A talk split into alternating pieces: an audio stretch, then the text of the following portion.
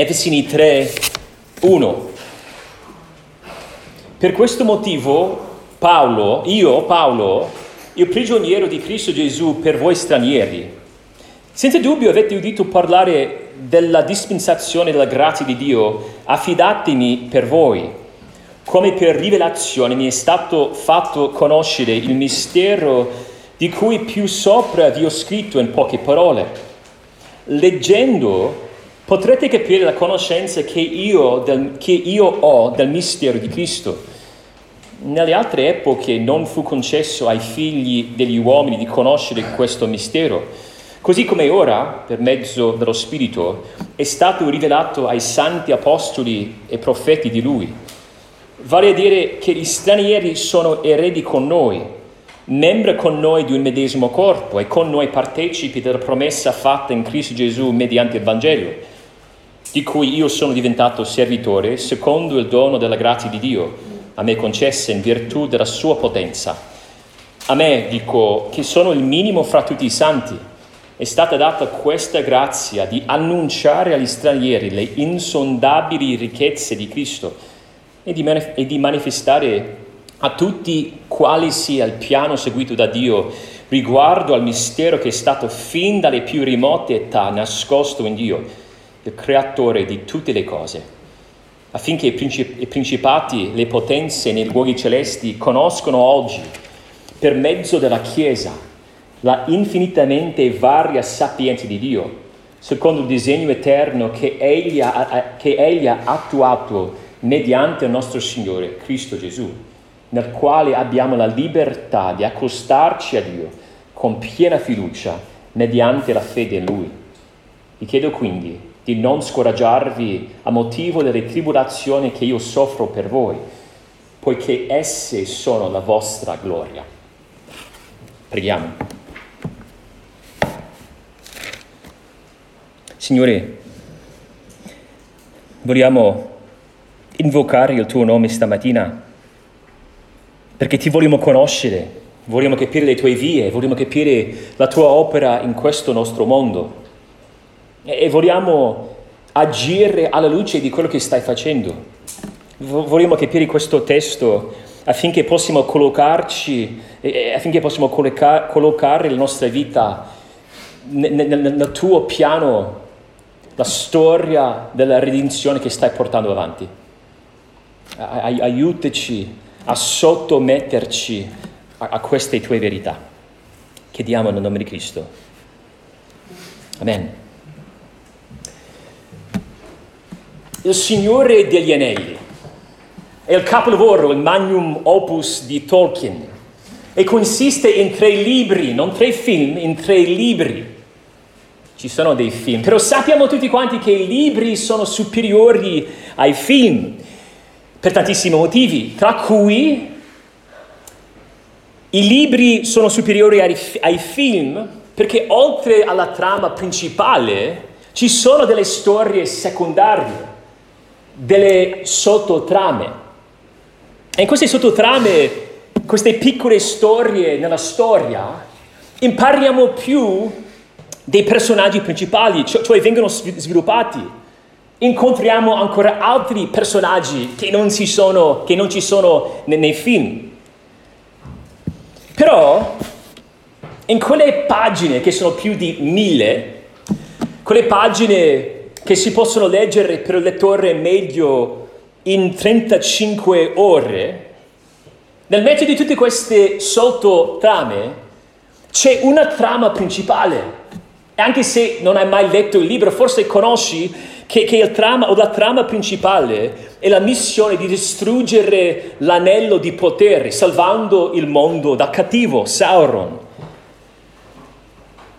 La Bibbia è un libro composto di 66 libri e il lettore medio può leggere tutta la Bibbia in circa 70 ore.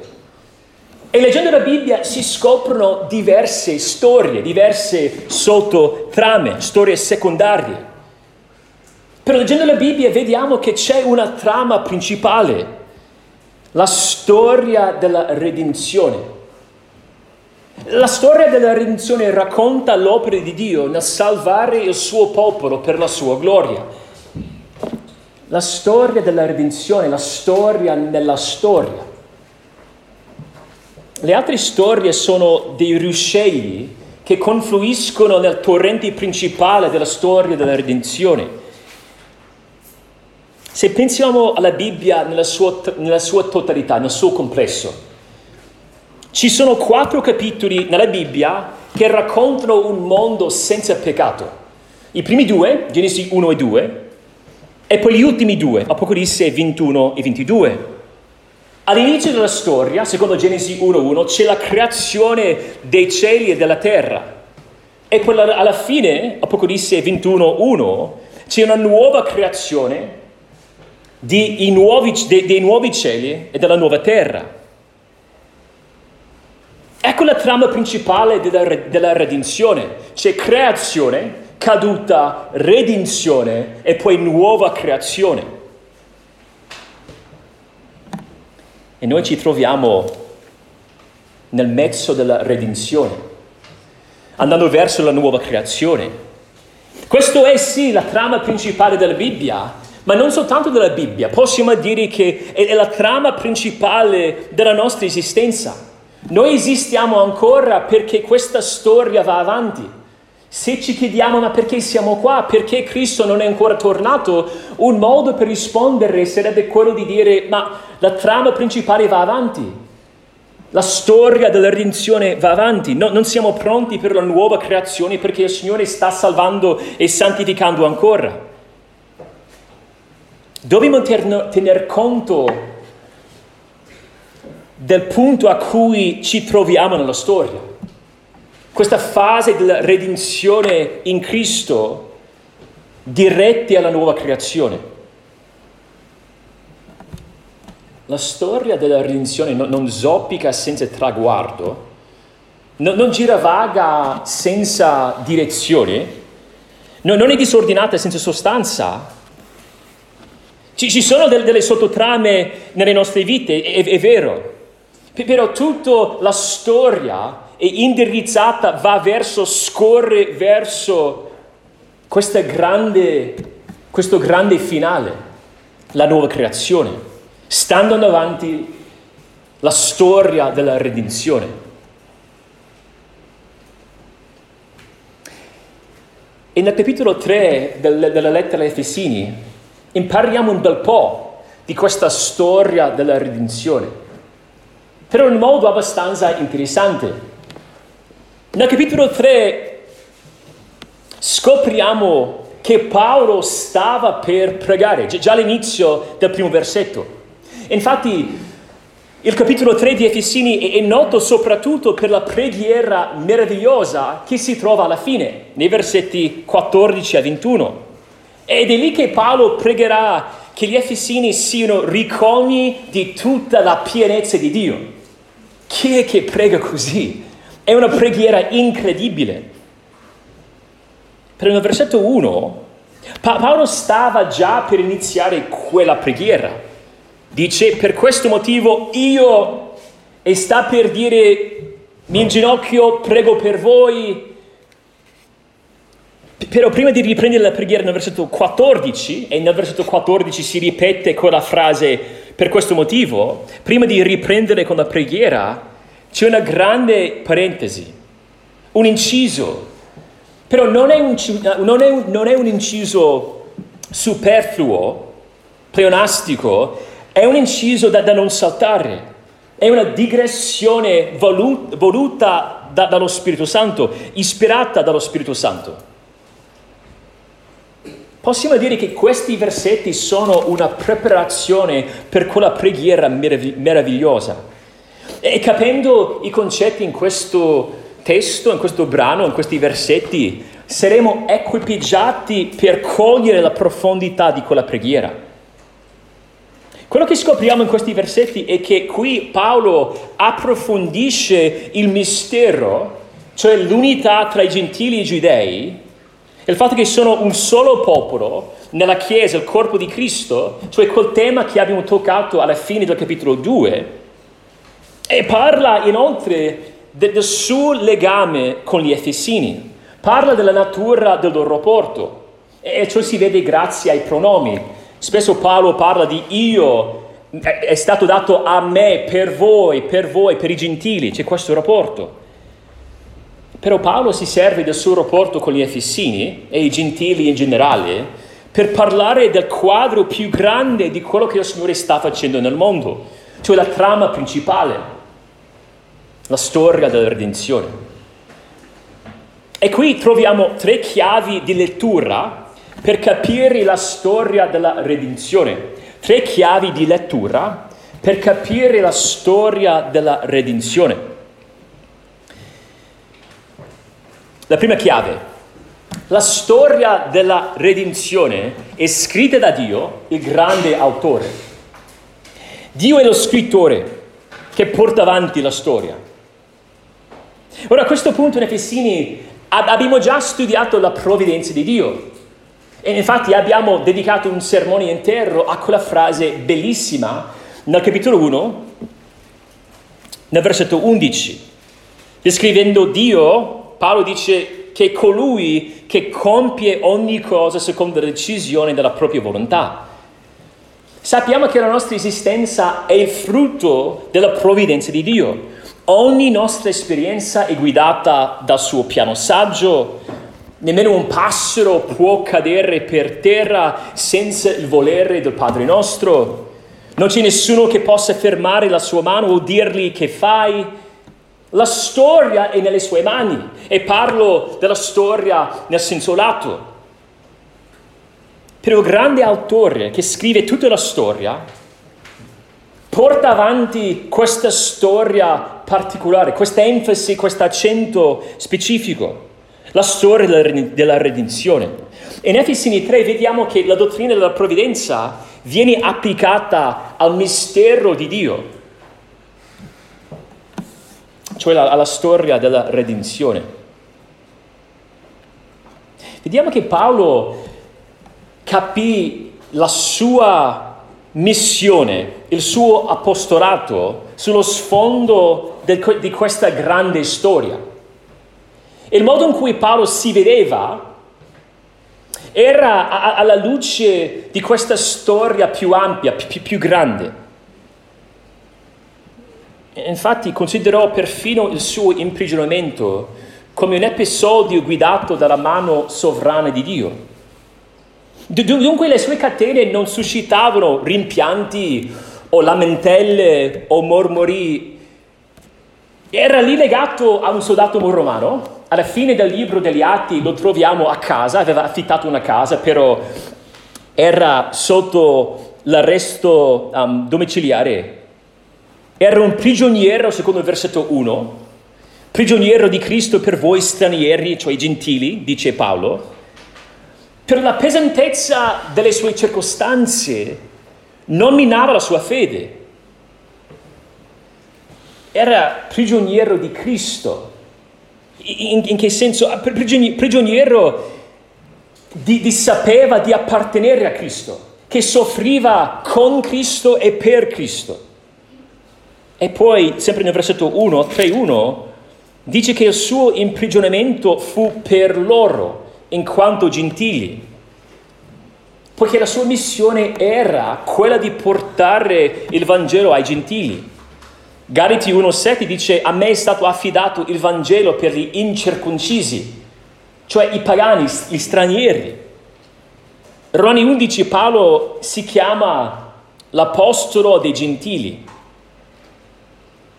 Lui vedeva questa sua um, trovarsi in carcere come una parte del suo ruolo nella storia della redenzione. Avanzava, andava avanti la storia. Infatti alla fine c'è, c'è questa cornice di questo paragrafo, nel versetto 13, pa- Paolo dirà agli Efesini che non dovevano scoraggiarsi a motivo delle sue tribolazioni, cioè il fatto che era in catene, perché soffriva per, per loro.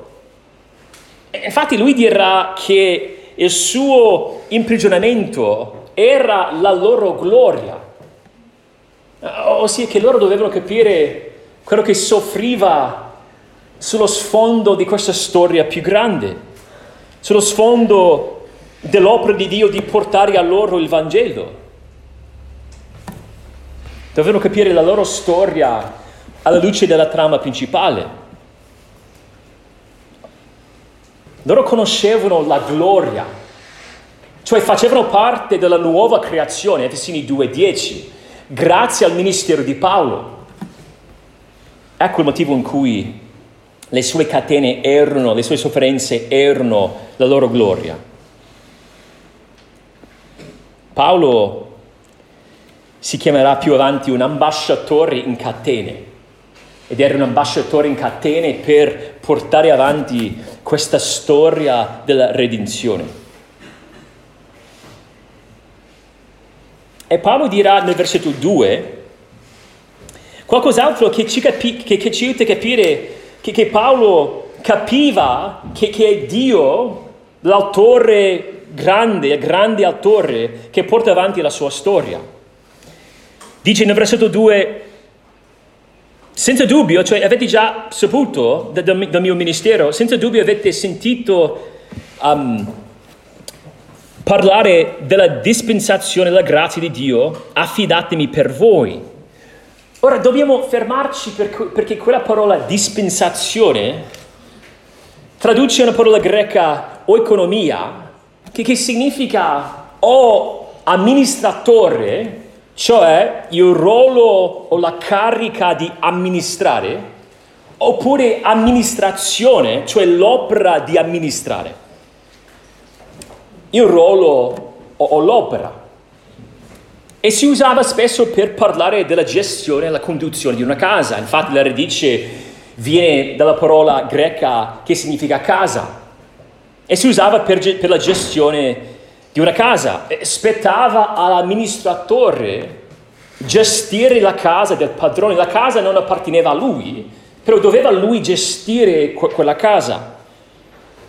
E se guardate Efesini 1.10, lì vedrete la parola realizzare, però è la stessa parola amministrazione. E lì nel versetto 1.10 si riferisce alla conduzione divina, cioè la conduzione di Dio di ogni cosa verso un culmine cristocentrico. Dio sta guidando tutto il mondo. Però in Efesini 3.2 si usa per parlare dell'ufficio o del ruolo speciale che Paolo è stato dato da Dio. Il suo incarico in quanto amministratore, il suo ruolo nella storia della redenzione. Aveva un ruolo era protagonista di una parte, era l'apostolo ai gentili. Però troviamo questa stessa parola, dispensazione o amministrazione, un'altra volta nel versetto 9. Guardate il versetto 9.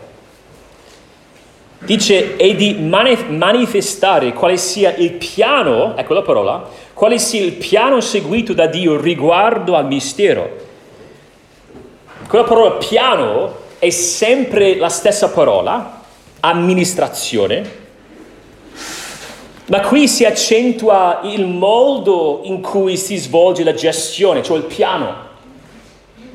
È un'amministrazione ordinata e di conseguenza si può parlare di un piano.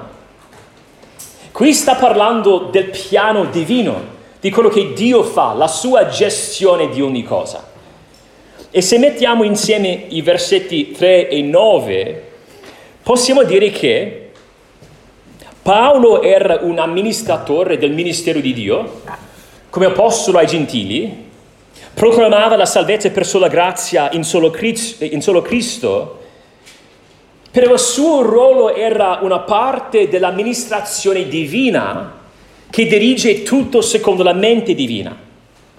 Infatti leggiamo nel versetto 9 che questa gestione è guidata dal creatore di tutte le cose. E quel creatore di tutte le cose scelse Paolo, nel versetto 11, secondo il suo disegno eterno. In altre parole, Paolo era un personaggio importante nella storia della redenzione, perché l'autore lo scrisse come tale. Noi non abbiamo ovviamente quel ruolo fondamentale che ebbe Paolo nel primo secolo. Però questo concetto di amministrare, cioè di gestire bene, di gestire il buon andamento di quello che il Signore ci dà, si trova in tanti posti nel Nuovo Testamento. Per esempio, non ci dovete andare, 1 Pietro 4,10 dice, come buoni amministratori della svariata grazia di Dio, ciascuno secondo il dono che ha ricevuto lo mette a servizio degli altri. Dobbiamo tutti gestire e amministrare i doni, i talenti, le chiamate, il tempo, le risorse che il Signore ci dà. Fa parte della sua storia, del suo piano. Dobbiamo ognuno di noi fare quello che sta facendo Paolo, collocare la nostra esistenza in questa storia più ampia. In altre parole, Paolo sapeva di non esistere per se stesso. Non era lui, in fin dei conti, l'eroe della storia, perché Dio stesso è sia l'autore che l'eroe principale della storia. Infatti Paolo no, non può spiegare il suo ministero se non per la grazia di Dio. Infatti ribadisce più volte parlando di dono, di grazia, di dono dato gratuitamente. Nel versetto 2 parla di questo ruolo, questa chiamata affidategli da, da, da Dio. Nel versetto 7 Paolo spiega di essere diventato servitore del Vangelo secondo il dono della grazia di Dio a me concessa in virtù della sua potenza.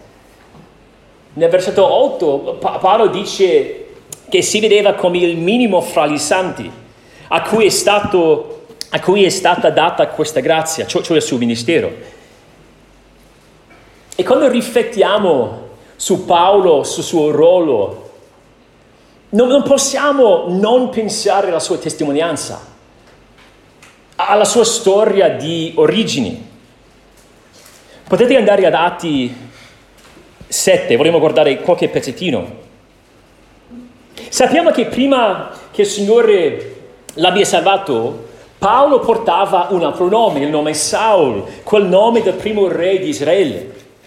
Faceva parte di quella setta di formalisti che si schierava continuamente contro il nostro Signore, i farisei.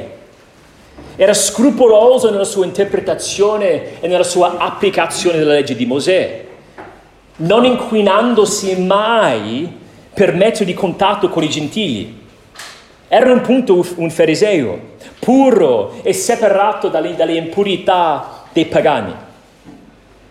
Il suo zelo lo portò a perseguire la Chiesa. Infatti, alla fine del, del, capitolo 7, Atti 7, vediamo che assisté al primo martirio della Chiesa. Atti 7:58 ci dice che Saul badava ai mantelli degli uomini che lapidavano Stefano. E poi secondo il versetto 1:81 sappiamo che non era uno spettatore innocente, anzi approvò appieno l'uccisione di Stefano, guardò con piacere mentre le pietre schiacciavano il suo corpo e schiacciavano sua, il suo capo, la sua testa. Però non era la fine del suo sette, del suo sette di sangue cristiano. Ottenè dal sommo sacerdote a Gerusalemme il permesso per arrestare i cristiani a Damasco all'inizio del capitolo 9. Voleva arrestare, legare i seguaci della via per poi portarli a Gerusalemme.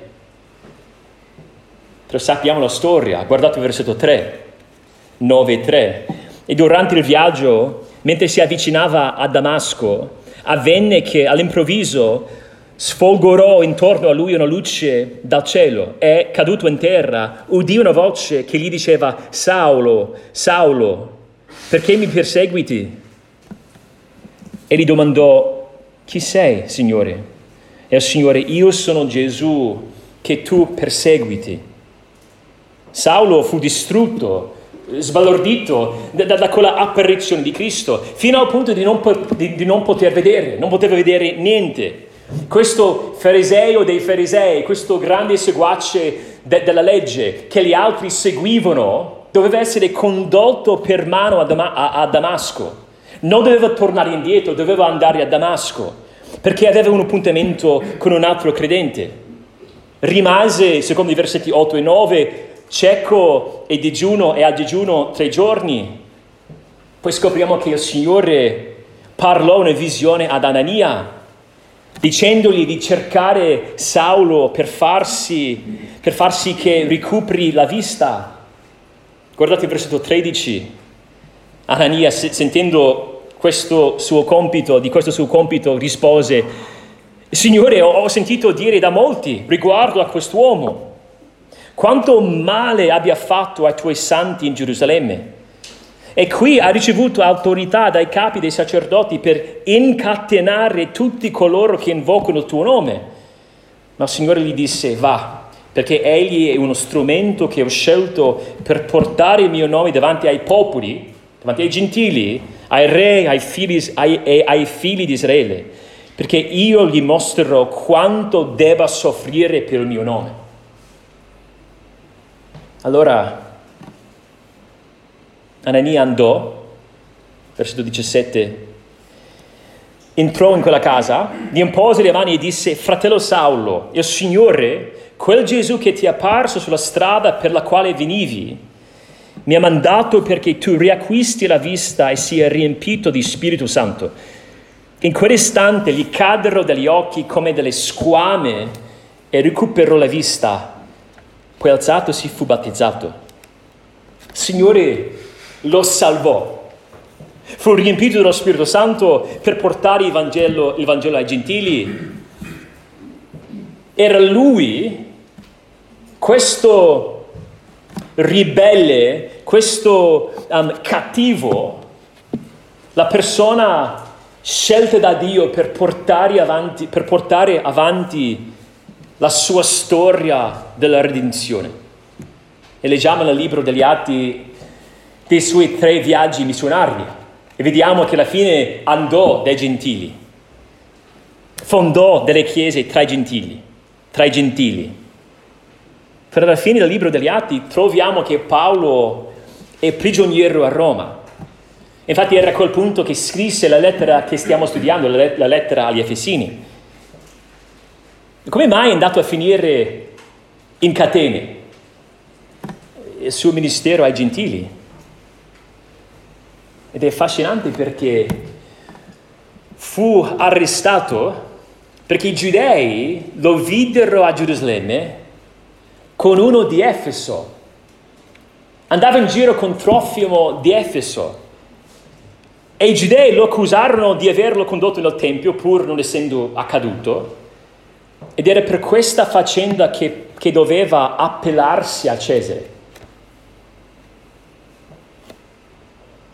il modo in cui il nostro Signore, il grande autore, ribalta la storia, ci lascia a bocca aperta.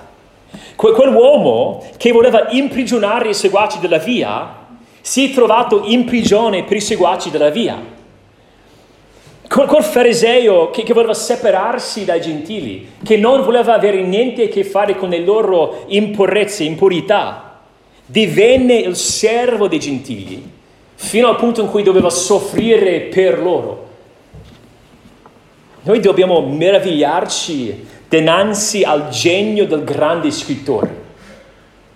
Sì, il messaggio del Vangelo è incredibile, però i messaggeri che, scel- che sceglie il Signore per portare avanti il messaggio sono anche incredibili. Se sono personaggi imperfetti, sì, però il grande scrittore si serve di loro perché loro stessi sono esempi della sua grazia immeritata. E questo è vero da, dalla Genesi all'Apocalisse. Possiamo pensare a Mosè, a Giona, a Davide, portatori, portavoce del messaggio della redenzione, però loro stessi sono esempi della salvezza di Dio.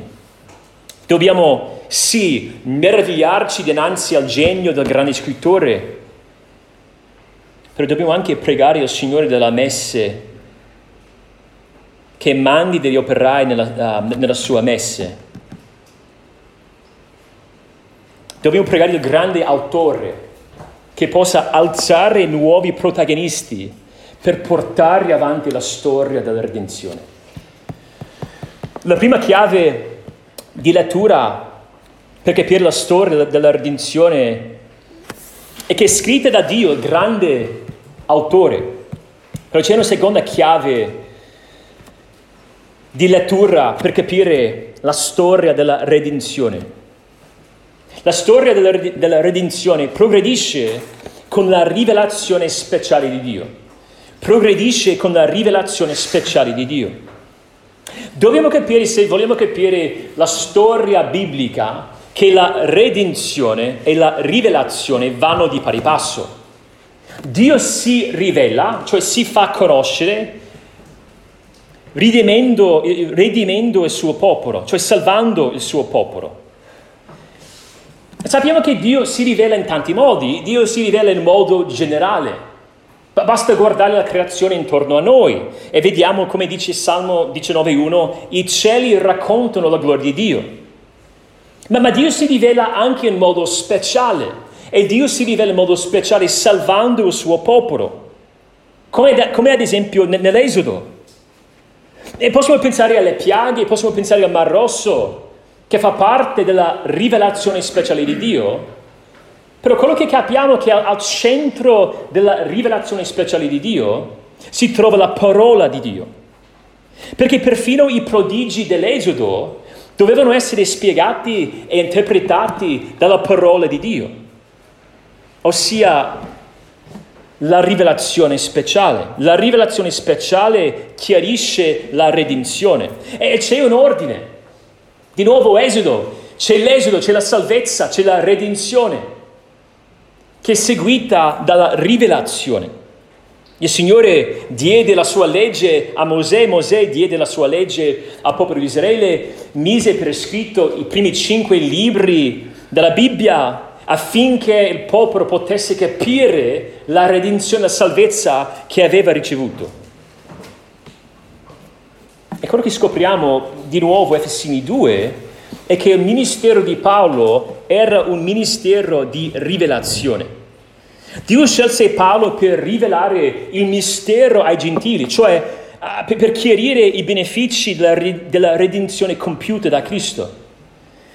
In Efesini 3, penso che, che l'abbiate già notato, c'è un evidente accento sulla rivelazione. Si parla di rivelazione diverse volte, si parla del mistero che fa parte di questo concetto e si parla di far conoscere.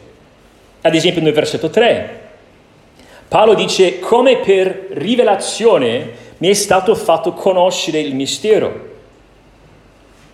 Il mistero, cioè il nocciolo del, del, del messaggio di Paolo, no, non era qualcosa che Paolo avesse scoperto da solo, cioè con la saggezza umana, oppure con, la, oppure con l'intuizione naturale. Era secondo rivelazione, cioè secondo un disvelamento. Era una scoperta divina, qualcosa che Paolo non poteva scoprire per se stesso. E infatti Paolo nel versetto 3 non dice semplicemente ho conosciuto, Dice, mi, mi è stato fatto conoscere con questo verbo passivo perché è Dio che agisce in, in questo modo. Però se saltate al versetto 5, vediamo che Paolo non era l'unico tramite, non era l'unico portavoce del mistero. Nel versetto 5 non, non fu concesso di conoscere questo mistero nel passato, poi dice, ora per mezzo dello Spirito è stato rivelato ai santi apostoli e profeti di lui. Qui il lessico è uguale a, quello che si trova nel versetto 4.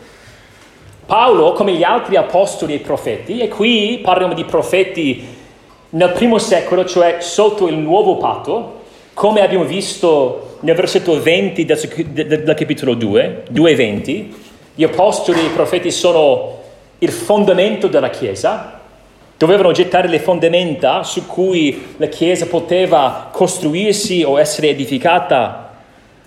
Erano strumenti che Dio scelse per rivelare la rivelazione su Gesù Cristo per mezzo dello Spirito, cioè era un evento, questa rivelazione soprannaturale. Infatti dopo aver definito il suo ministero nel versetto 6, uh, dopo aver definito, scusate, il contenuto del mistero nel versetto 6, parla nei versetti 7 e 8 dello scopo, de, de, dello scopo del suo ministero. Pa- Paolo, Paolo aveva ricevuto questa rivelazione per quanto riguarda il mistero, non per tenerlo nascosto, ma per, nel versetto 7 e 8, annunciare o evangelizzare, ah, scusate, 8-9, e poi manifestare, cioè far brillare. Cioè doveva diffondere la rivelazione che aveva ricevuto. Però la rivelazione no, no, non si ferma, non si fermò con gli apostoli e con i profeti nel primo secolo.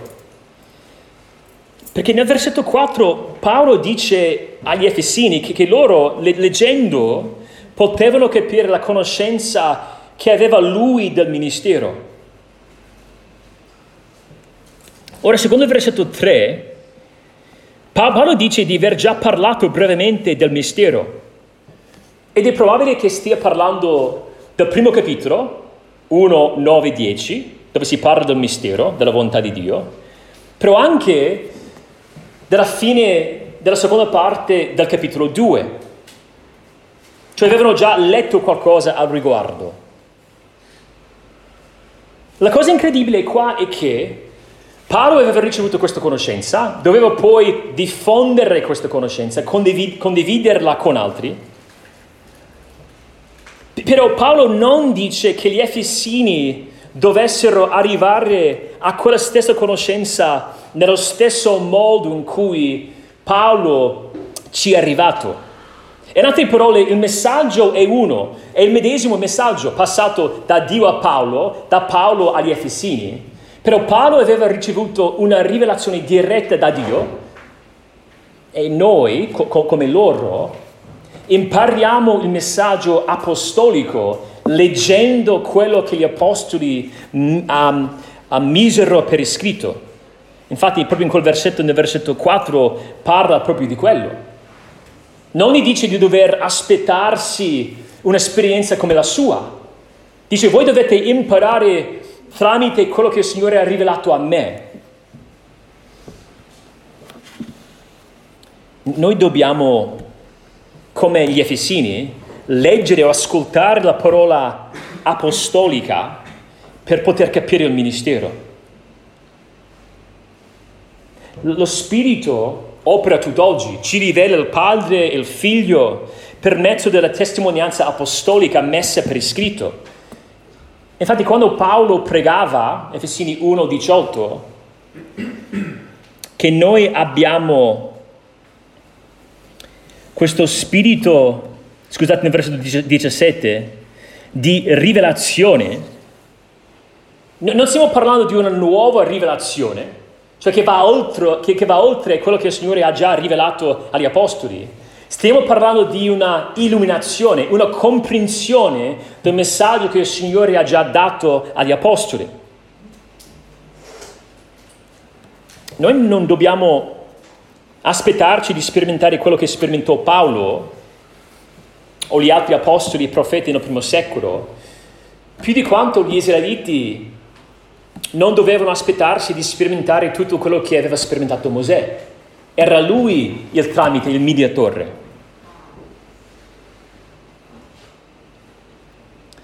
L'altra, l'altra cosa che possiamo dire è che se la storia della redenzione progredisce con la rivelazione, stiamo dicendo che se la redenzione è completa, la rivelazione è completa. Detto in altro modo, non ci servono in quest'epoca, in questa fase della storia della, redenzione, nuove rivelazioni speciali, perché non ci serve più redenzione. Il nostro Signore appeso alla croce disse è compiuto, non c'è ancora ira da placare, no, non c'è ancora salvezza da guadagnare, da, da, da meritare. E noi abbiamo tutta la rivelazione di Cristo per poter capire la redenzione che abbiamo in Cristo. Kevin DeYoung nel suo libro Prendere Dio in parole dice le scritture sono sufficienti perché l'opera di Cristo è sufficiente. E poi aggiunge o si reggono in piedi insieme o cadono insieme. La redenzione del figlio e la rivelazione devono essere entrambe sufficienti. Cioè mi bastano le scritture, le scritture contengono tutto quello che mi serve, perché sono il frutto del ministero apostolico. Il Signore scelse Paolo per quel periodo specifico. E noi come Colossesi dobbiamo, dobbiamo leggere, ascoltare quello stesso messaggio. E se io penso di avere bisogno di altre rivelazioni speciali, oltre a quello che il Signore mi ha già dato, significa che, che, che devo fare attenzione perché in qualche modo sto mettendo in dubbio le insondabili, insondabili ricchezze di Cristo, secondo il versetto 8. Però c'è un altro passo nella conoscenza cioè nella rivelazione. Il mistero è stato fatto conoscere a Paolo nel versetto 3, uguale agli altri apostoli e profeti nel versetto 5, da loro ai gentili, a, a tutti gli altri. Loro e noi possiamo capire il mistero per mezzo dei loro scritti nel versetto 4. E tutto ciò serve, nel versetto 10 si parla di scopo, per far conoscere lo stesso verbo agli esseri celesti per mezzo della Chiesa la infinitamente varia sapienza di Dio. Possiamo mettere tutto insieme. La Chiesa è il, la chiesa è il luogo, parliamo del gruppo, la Chiesa è il luogo o um, lo strumento tramite il quale Dio rivela la sua saggezza agli esseri celesti e la Chiesa è composta di persone che leggono il messaggio apostolico nel Nuovo Testamento e il Nuovo Testamento fu scritto da persone che ricevettero una rivelazione speciale direttamente da Dio. Ci sono questi tre passi dagli Apostoli e Paolo a noi, noi siamo insieme come Chiesa e come Chiesa si vede, si rivela la molteplice sapienza di Dio. Il mondo va avanti perché Dio si sta facendo conoscere tutt'oggi per mezzo di questo messaggio apostolico. Dio sta salvando ancora i suoi eletti e si serve ancora di questo stesso messaggio. No, noi siamo ambasciatori del mistero di Dio in quanto noi viviamo per indirizzare gli altri a, a, questo stesso messaggio che è stato dato a, a Paolo. E possiamo dire che, che, noi dobbiamo anelare che ci siano più salvati, perché vogliamo che ci siano più persone aggiunte alla Chiesa affinché si veda sempre di più la sapienza di Dio nel creare il corpo di Cristo. E c'è una terza chiave di lettura per capire la storia della redenzione e questa chiave ci preparerà, preparerà per la settimana prossima, però vogliamo introdurla. Ed è che la, la storia della redenzione è divisa in capitoli da Dio. È divisa in capitoli da Dio. La storia che attraversa la Bibbia è, è una. C'è una sola trama principale, come abbiamo già detto più volte. Però il modo in cui Dio interagisce con il suo popolo è variegato. Basta pensare al popolo di Israele, anche, anche prima che ci fosse il re e poi dopo quando c'erano i re. Il popolo di Dio possiede sempre tutta la rivelazione di cui ha bisogno, tutta la rivelazione che Dio vuole che abbia, però la rivelazione è progressiva, Dio si rivela per gradi, Dio si rivela nell'arco del tempo, nell'arco della storia. La salvezza è sempre presso la fede, però la totalità del contenuto in cui si crede è diverso dipendendo dall'epoca in cui si, ci si trova. Abbiamo già visto questo principio in grande linea alla fine del capitolo 2. nell'età presente, sotto il nuovo patto, c'è una novità, c'è, c'è, qualcosa che non è stata rivelata nel passato, c'è qualcosa che non faceva parte del popolo di Dio in un'altra epoca. Cioè, c'è un solo popolo di Dio e tutti, siano i gentili che i giudei, hanno lo stesso accesso al Padre in un medesimo spirito. Efesini 2,18. È una novità, è una cosa che, che caratterizza quest'età, la Chiesa. E per arrivare a capire questo concetto, questa parola mistero è molto importante. Ora parleremo la settimana prossima del contenuto specifico del mistero, però dovete capire che la parola greca mistero significa, forse è meglio tradurlo, segreto. Segreto perché si tratta di qualcosa che era nascosto, che poi è stato rivelato da Dio. E vediamo nel contesto questa interpretazione viene convalidata. Perché qui si parla di due tempi. Un tempo in cui il mistero è stato nascosto, cioè prima, e poi si parla di, di ora, un tempo in cui il mistero è stato svelato, rivelato. Nel versetto 5, nelle altre epoche, cioè prima, non fu concesso ai figli degli uomini di conoscere questo mistero, così come ora, per mezzo dello Spirito, è stato rivelato ai santi apostoli profeti di Lui. Vers- I versetti 9 e 10. Scopo del suo ministero è di manifestare a tutti quale sia il piano seguito da Dio riguardo al mistero che è stato fin dalle più remote età nascosta in Dio, cioè prima era nascosto, il creatore di tutte le cose, finché i principati e le potenze nei luoghi celesti conoscono oggi, cioè ora, nel tempo presente, per mezzo della Chiesa, la infinitamente varia sapienza di Dio. Ci sono diversi capitoli in questa storia. In questo capitolo della storia della redenzione c'è della novità, c'è qualcosa che era velata, era nascosta, che è stata rivelata e scoperta.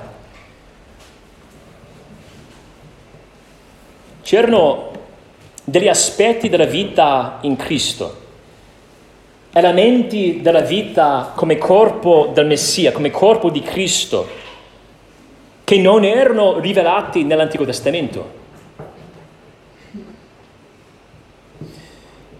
Potete pensare alla lettera agli ebrei, all'inizio di quella lettera, l'autore di quella lettera dice agli ebrei, Dio, dopo aver parlato anticamente molte volte e in molte maniere ai padri per mezzo dei profeti, in questi ultimi giorni, prima era diverso, ora abbiamo una novità nel, tempo presente, in questi ultimi giorni ha parlato a noi per mezzo del figlio che egli ha costituito erede di tutte le cose, mediante il quale ha pure creato i mondi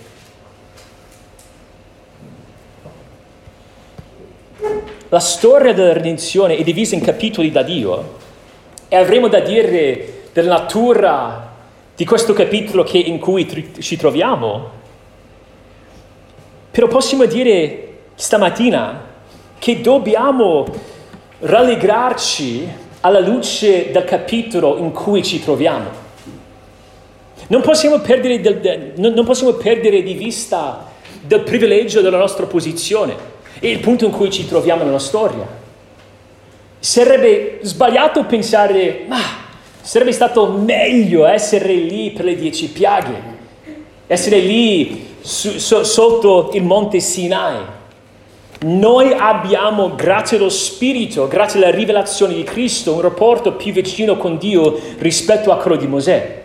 Noi conosciamo il Messia, il Messia, il Messia dimora dentro di noi.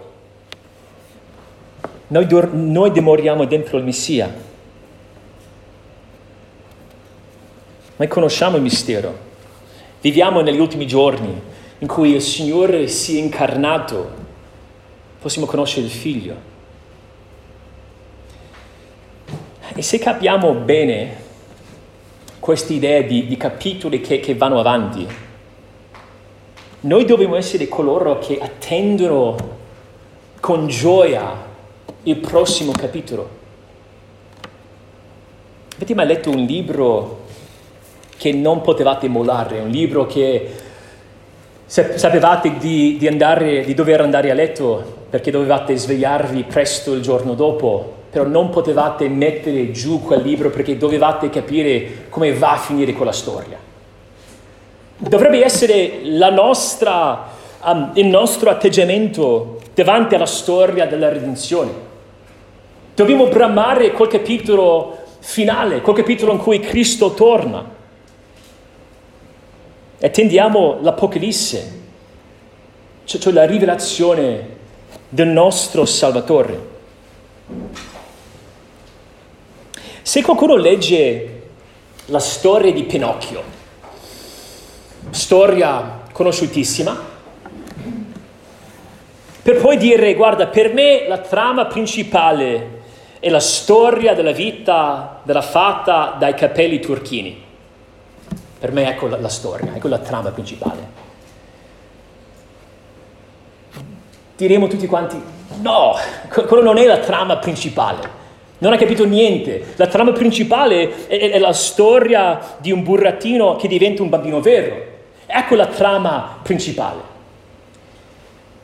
E nello stesso modo in cui sarebbe assurdo pensare che la trama principale di, Pinocchio sia la vita della fata dei capelli turchini, sarebbe ugualmente assurdo sviarci pensando che qualche sottotrama nella nostra vita sia la parte principale. Noi dobbiamo allinearci con la storia di Dio. Dio stesso è il grande autore. E Dio sta, Dio sta portando avanti il suo piano, la sua storia, rivelandosi. E sappiamo che andrà avanti per capitoli e dobbiamo fare tutto il possibile per condividere questo mistero con tutti coloro che ci ascolteranno, prima che Cristo non, non torna. Allora dobbiamo chiederci quale sia la trama principale de- della nostra vita. Che il nostro Signore ci aiuti a vedere la nostra storia come una parte della sua storia della redenzione. Signore, ti ringraziamo per, um, per la tua parola, per Efesini 3, per questo inizio. Ti prego di benedirci, ti prego di aiutarci um, a, a riflettere bene sul modo in cui leggiamo la nostra esistenza, sul modo in cui proviamo a capire per, perché siamo qua. Ti prego, Signore, di, di fornirci la grazia necessaria per rivalutarci se necessario. Ti prego che non possiamo um, arrivare a sentirci male senza ravvederci. Vogliamo ravvederci veramente di cuore e vogliamo rivalutare la nostra vita per la tua gloria. Ti prego che tu possa usare anche la cena per aiutarci a, ta- a tal fine e preghiamo tutte queste cose nel nome di Cristo. Amen.